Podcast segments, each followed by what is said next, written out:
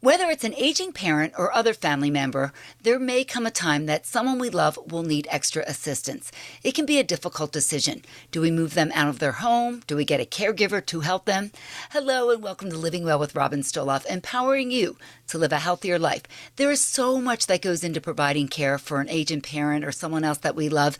And here to help us sort it all out is owner and president of Comfort Keepers serving South Jersey community. Thanks so much for joining us, Kelly Marrero.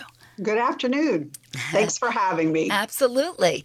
So let's just talk about what Comfort Keepers is and what you actually do. Well, great. Comfort Keepers is the world's largest in home senior organization. So we predominantly take care of seniors that want to stay in the comforts of their own home and perhaps need a little extra care, whether it's personal care, whether it's doing their laundry, whether it's taking them to grocery stores or getting their nails done. We want to give them their independence back so that they can stay at home in the safety of their own environment. How did you get involved with Comfort, Comfort Keepers personally? Well, it's a kind of a sad and personal story for me my grandmother, who I still adore to this day, um, who unfortunately passed away 16 years ago, started having mini strokes, TIAs. And living in a small community, there wasn't such a thing as Comfort Keeper 16 years ago where she lived. And my mother and her brothers decided to put her into an assisted living. And the sad story is she was in the assisted living for three days when no one checked on her for breakfast, no one checked on her for lunch. And by 3 p.m. that afternoon, when the shift changed, the nurse came in and found her on the floor with a massive stroke. And unfortunately, too many hours had gone by. So she went from that to the hospice unit and died seven days later. And I vowed that that's an awful experience for especially her, but for every one of us that have to watch somebody like that go through that scenario. And my goal is to help people stay at home in the safety of their own environment and not have to be subject to, to living somewhere w- which makes them unhappy. That is an unbelievable story. And how long have you been doing this now? And what types of situations do you see that people may need comfort keepers? Well, we've been in business for 10 years. And honestly, I tell everyone we do things from driving Miss Daisy the whole way through end of life care. So, you know, sometimes kids live far, far away and mom can't drive anymore. So we're transportation. Sometimes people have, you know, health issues that and, and a surgery like a hip replacement or a knee replacement, and they can't get around for a couple of weeks. We help there. We also take care of people that, you know, maybe have memory issues, Alzheimer's and dementia, which is becoming more and more prevalent in our community as we age. So we provide everywhere from as little as four hours one day a month, the whole way through 24 hours a day care. It really depends upon what the family wants and needs and, and what's best for them economically. So let's talk about the reality of the situation. Sure. There are my parents are in their 80s and fortunately they're doing okay but i think about this Great. you know there may come a time that mm-hmm. they could need some extra assistance how do you decide whether it's best to have them stay in their home or to use a, you know possibly an assisted living community I think that's an excellent question. Um, I tell everyone it's like transplanting a tree. You know, you take a sapling and you move it from one yard to the next, and chances are it's going to do really well and, and flourish. You take a 50 year old oak tree in your front yard and try to transplant it, and chances are it's not going to do very well. It's the same thing with people. If someone makes a decision early on to move into a 55 and older, they've made that commitment that they're going to use that system the whole way through end of life care. If you take someone like my father, who lost my mother three years ago, who's 88 years old, all of his memories, everything that's comfortable for him is in that house. And in fact, about a year and a half ago, he went for a three mile walk in a snowstorm, hit his head. And I said, Dad, I'm sending in a comfort keepers because he had a brain bleed and had to have supervision. And you don't want to go into a rehab. I get it. But I forced the, his hand and say, you know, it's for my peace of mind. It's for yes. my brother and my sister and I. So usually there's a precipitating event that that makes everyone believe in a family that it's time. So we kind of slowly work through that process and educate people about what we do and how we do so that they don't feel like they're losing their independence. And you bring up a precipitating event, and with people now starting to see their families again as COVID is changing and things are mm. opening up, are you starting to see that more people are visiting relatives and realizing, oh my gosh, they might need some help? So, great question. Usually it's after the holidays. Usually it's when the kids come home and see mom and dad and realize through Thanksgiving to, to New Year's that things are amiss. But especially now with COVID, oftentimes no one has seen their family member for over a year. So we get calls all the time. We are busier now than we've ever been, and it's because a people don't want to be in a facility because it's it's a danger zone for COVID and a sure. whole host of other reasons. But now they're looking at mom and dad's house and they're saying, uh oh, maybe they're drinking and they should, and they've never done that before. Mm-hmm. Or maybe they're not showering, or the house is a mess, or there's mice droppings. I mean, we, we hear a myriad of stories.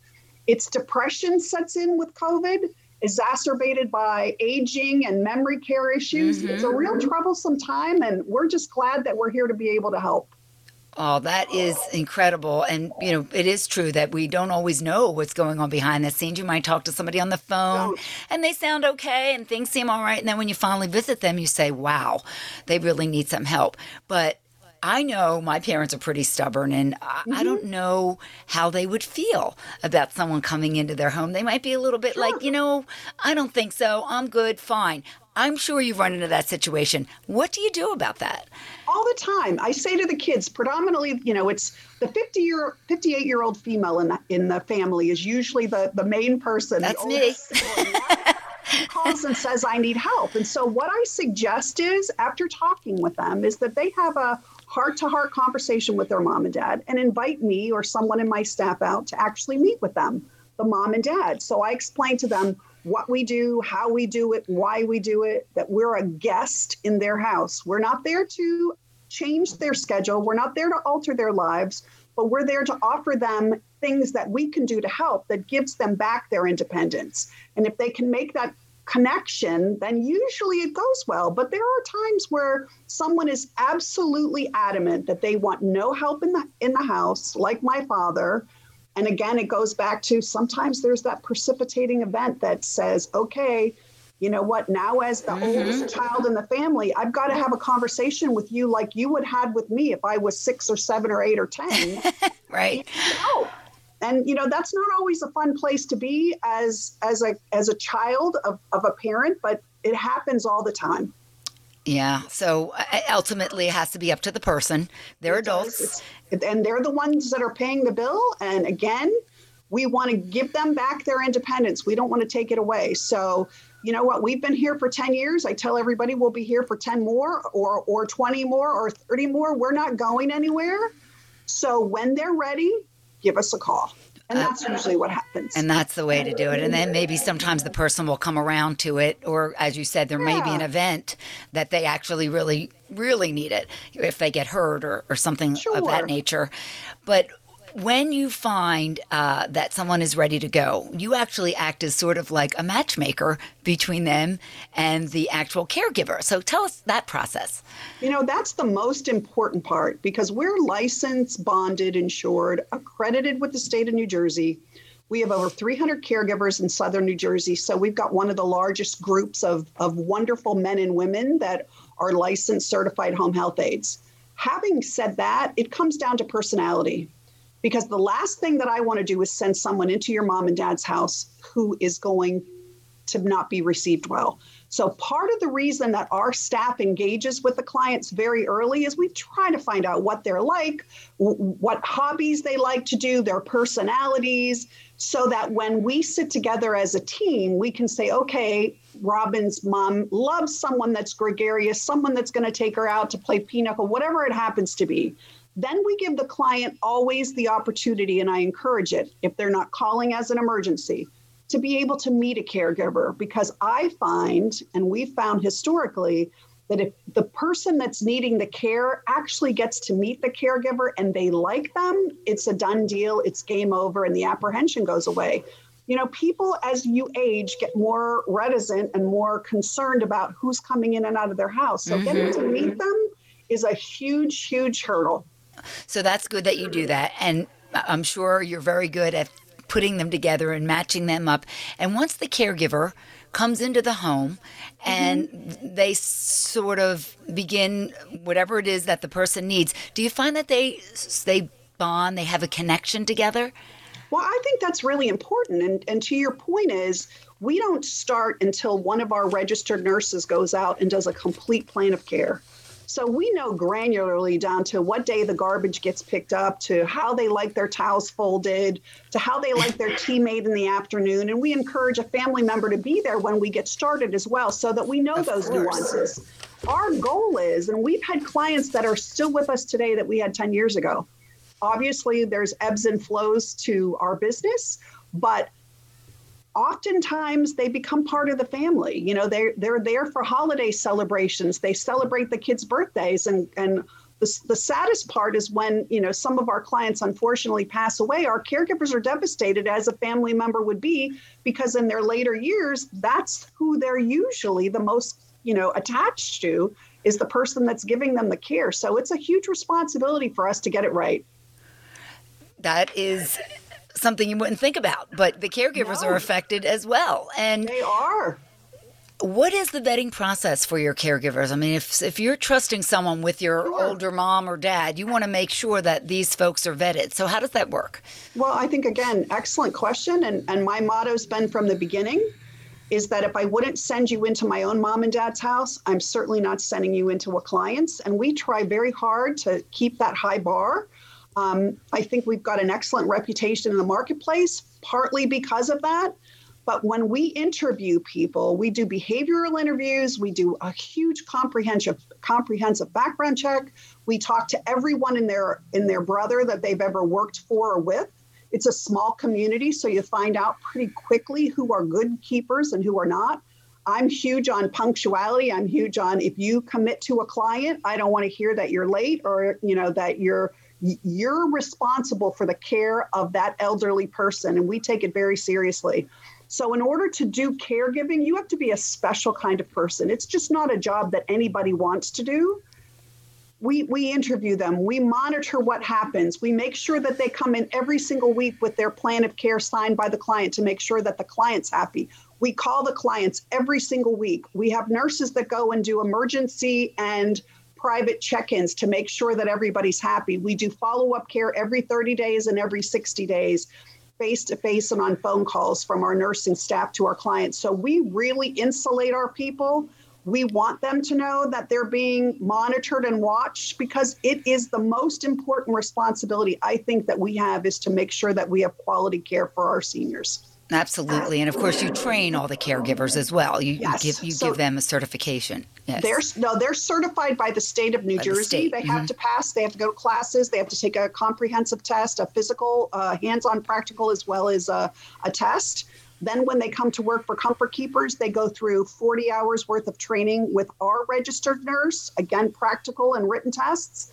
Then we have in services every quarter where we bring in experts from the community, whether it's Alzheimer's and dementia, whether it's MS, whether it's transferring with, you know, the director of, of Bacharach to give the latest up to date kind of training and information on transporting people and, and ambulating them. So we do everything that we can to make sure that they're able to get the most up to date information. We also have a, a, a company that we utilize called Relias.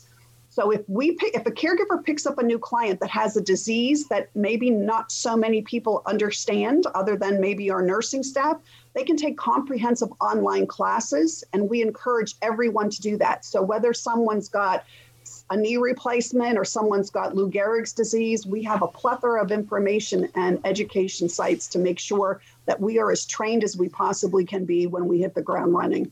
That's one of the benefits of having a big company behind you.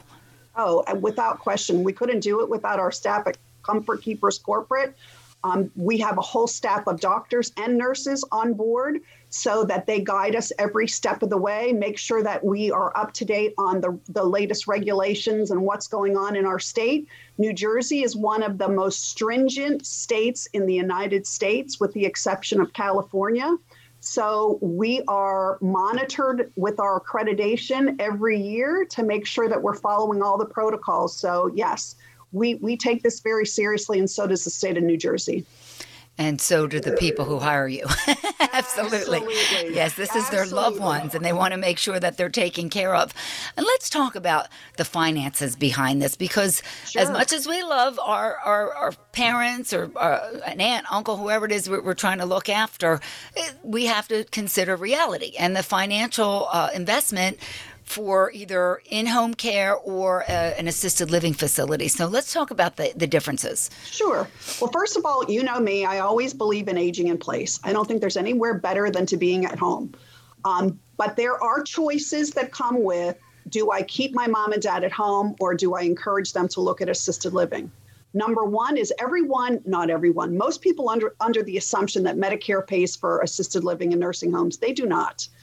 Um, only if you are qualified for Medicaid and you have to actually have exhausted all of your funds and not own any assets in order for that to happen. So it's not as easy as people think.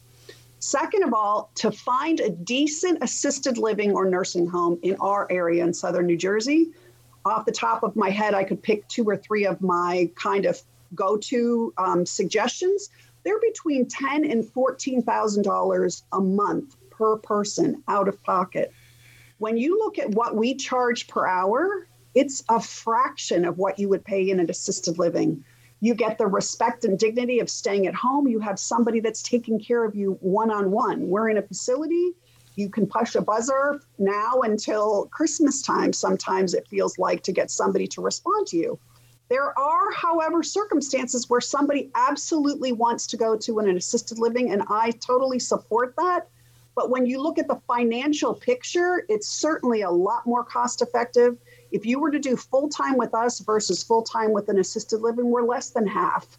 So I think people don't understand that sometimes. And again, it goes back to the education because there's nobody that's training us. As our parents live longer and longer and we are aging with them, I think that I'm educating callers more than anything else because there's a lot of misconceptions about cost. And when you drill it down, I think we're very reasonable.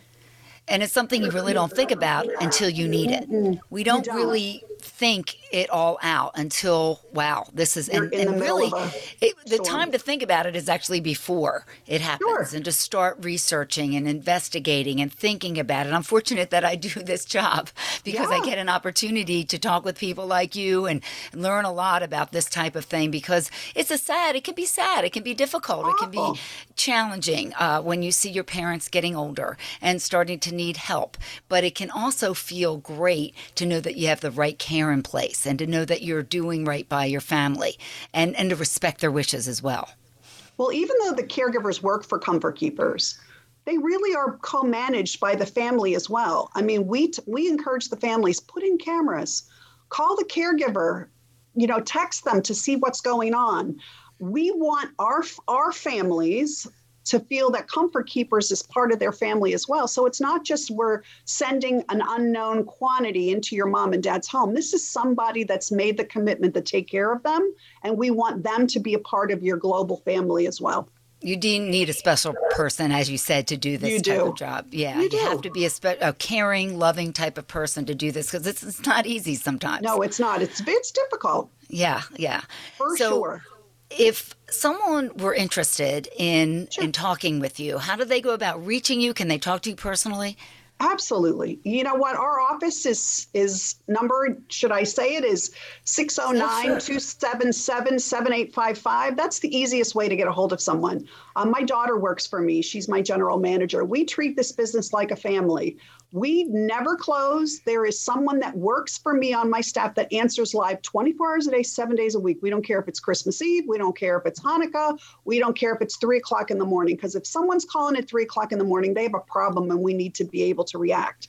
You can always go on our website, which is comfortkeepers.com, and, and it's pretty comprehensive as to what we do and how we do it. But you can always call the office, and I'm happy and give all of our clients my personal cell phone as well. Because if you're going to trust me with your mom and dad, I want to make sure that you have access to the people that are taking care of your mom and dad and can make decisions for us. And what is your website, Kelly? It's www.comfortkeepers with an S.com. All right. Thank you so much for joining us. Some great Thank information, something me. that is, is near and dear to my heart as my parents get a little older.